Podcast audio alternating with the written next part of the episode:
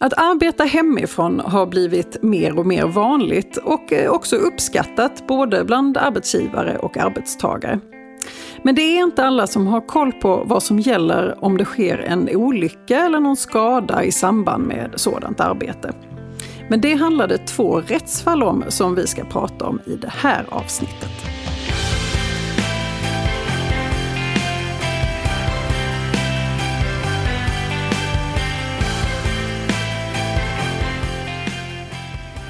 Hej och välkommen till Arbetsrättspodden, podden för dig som verkar inom HR eller hanterar personalfrågor i din vardag. Jag heter Emelie Svensäth Jerntorp och arbetar som advokat inom arbetsrätt här på Vinge. Och med mig idag har jag min kollega Tove Hallbäck som arbetar med arbetsrätt här på vårt Malmökontor. Hej Tove! Hej Emelie! Ja, det var faktiskt du som föreslog att vi skulle ha det här ämnet och jag tycker det ligger helt rätt i tiden. Superspännande. Mm, och kul att få prata om något fall som inte tillhör Arbetsdomstolen utan faktiskt kommer från Högsta förvaltningsdomstolen den här gången. Ja, verkligen. För det är ju så att efter coronapandemin så har det blivit allt vanligare för anställda att arbeta hemifrån. Eh, och därmed så har det också kommit fler frågor rörande just arbetsmiljö, hemarbete. De har kommit på vårt bord men vi vet ju absolut att de eh, finns på eh, alla bolags bord, om man säger så. Ifall det är HR-avdelningen eller ifall det är någon annan chef som hanterar dem. Och då är det, du nämnde här att det har kommit två intressanta mål. Eh, vad, vad, vad heter de här målen? Ja, de kommer ju som sagt från Högsta förvaltningsdomstolen och de har nummer 441 och 3375 och de kom upp till HFD under 2022 men prövades först nu under 2023. Okej, okay. och vad man då har prövat är vad som ska anses vara en arbetsskada när det inträffar en olycka i samband med att en arbetstagare arbetar just hemifrån. Då. Precis. Så om, om vi börjar så här, vad är det som gör att det är så viktigt att avgöra vad som ska anses vara en arbetsskada eller inte? För det här är någonting väldigt väsentligt. Det är det. Och, och, det beror ju på att som utgångspunkt är ju alla i Sverige eh, försäkrade för arbetsskador enligt den så kallade arbetsskadeförsäkringen. Och den försäkringen är en del av den allmänna sociala försäkringen. Och som namnet kanske avslöjar så gäller inte den här arbetsskadeförsäkringen om det inte handlar om en arbetsskada. Och det som försäkringen egentligen ger rätt till är ju att man kan få ekonomisk ersättning för eh, nödvändiga vårdkostnader som har uppkommit till följd av just en arbetsskada. Eh, och i de här specifika fallen, vad är det som hade hänt då? Nej, men det är ju två fall som handlar om eh, två eh, olika arbetstagare, men som har varit med om, eh, ja, mer eller mindre samma sak kan man säga.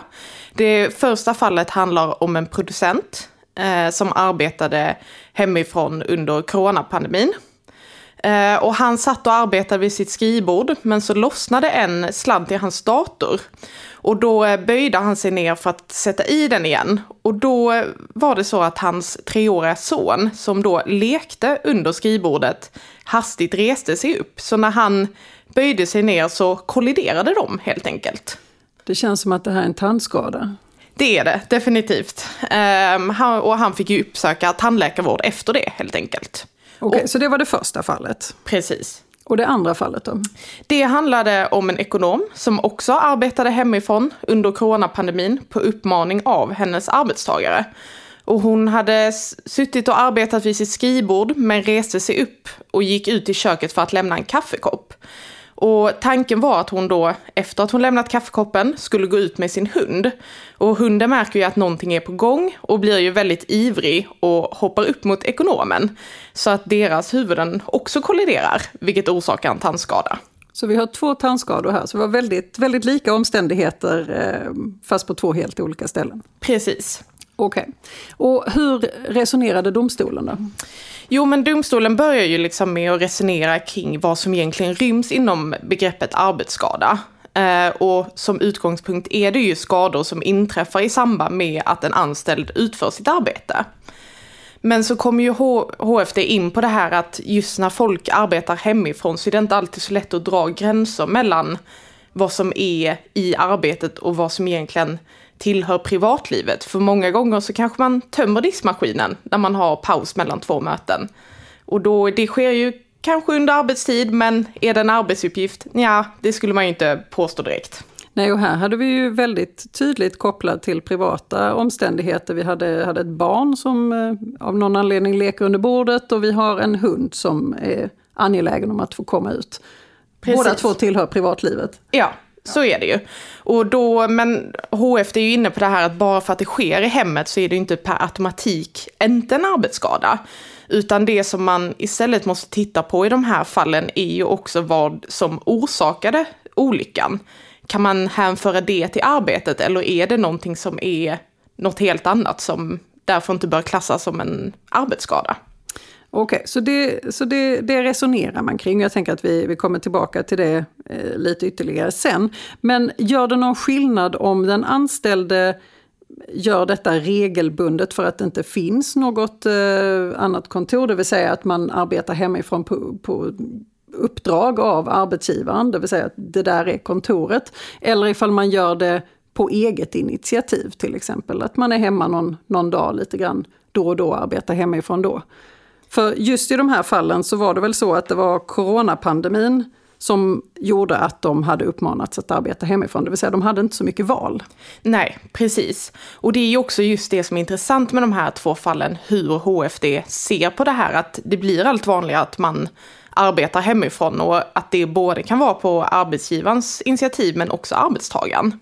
Men HFD konstaterar här att det gör ingen skillnad om hemarbetet är frivilligt eller inte. Utan man tittar på samma saker som tidigare när det, i, när det inte var vanligt med hemarbete helt enkelt. Så att det spelade inte någon roll utan man kollar hela tiden på att dra gränsen mellan vad som är arbete och privatliv när man arbetar hemifrån och det uppstår en olycka. Så då är det egentligen, man, man på sätt och vis accepterar att arbetslivet och privatlivet sammanflätas en, en hel del när man arbetar hemifrån. Och att då gäller det verkligen att göra en bedömning om vad man egentligen gjorde vid det exakta tillfället och vad som var orsaken till själva olyckan. Mm, precis, och det kan ju många gånger vara väldigt svårt eh, faktiskt. Och, och vad blev då utfallet i de här två målen? Jo, i producentens fall så konstaterar man att den här skadan uppstod ju visserligen när han utförde sina arbetsuppgifter. Han satt ju vid datorn och arbetade och så lossnade sladden. Men då gick HFD vidare till att titta på orsaken till olyckan och det var ju hans treåriga son. Och han är ju väldigt tydligt hänförlig till producentens privatliv. Och då menade HFD att nej, då kan det inte anses vara en arbetsskada, utan det är eh, ja, en vanlig skada helt enkelt som inte täcks av arbetsskadeförsäkringen. Mm. Okej, okay, så producentens fall var det inte en arbetsskada. Men ekonomen då? Ja, där tog liksom bedömningen redan slut när man konstaterade att när den anställde gick ut i köket och skulle ställa sin kaffekopp för att gå ut med hunden så utförde hon ingen arbetsuppgift. Och då kan det inte heller anses vara en arbetsskada. Så att där blev det lite kortare resonemang helt enkelt. Okej, så ingen av de här, trots, trots att man i nära anslutning till skadan utförde arbete och man, man de facto arbetade hemifrån den dagen, så var ingen av de här situationerna en, en arbetsskada? Precis, och HFT gör ju en väldigt restriktiv bedömning här. Att man tittar liksom på vilka omständigheter var det som var liksom precis innan olyckan skedde. Och det här är ju någonting som man verkligen behöver vara väldigt tydlig med i förhållande till sina arbetstagare. Så att de vet vad det är som gäller, att man inte bara förutsätter att bara för att jag arbetar hemifrån så är jag fullständigt täckt av detta. Nej, precis. Eh, och då får man hoppas att man har andra försäkringar, tandvårdsförsäkring eller hemförsäkring eller någonting sådant förstås. Men, men om, om vi kort sammanfattar då.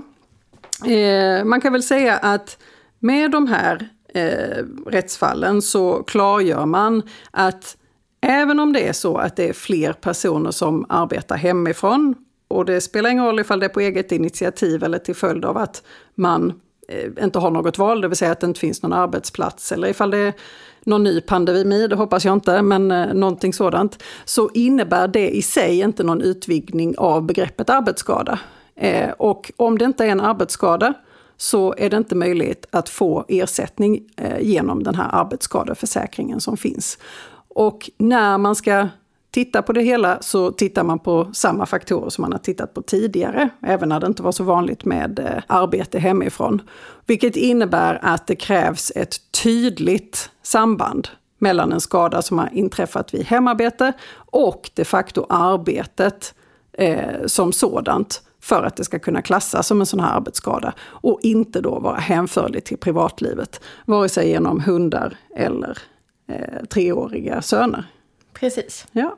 Nej, superspännande och jag tänker att vi kommer nog se fler sådana här rättsfall. Eh, för det känns som själva avgörandet eller bedömningen kring vad som är privatliv, vad som är arbete, det kommer bli svårare och svårare. Ja, så är det ju och det blir ju intressant att se var vi är om två år med hemarbete och så, om vi har återgått till hur det var innan pandemin eller om vi kommer fortsätta i den här takten att arbeta allt mer hemifrån. Vi får helt enkelt återkomma. Precis. Tusen tack för detta Tove. Tack själv. Dagens gädda.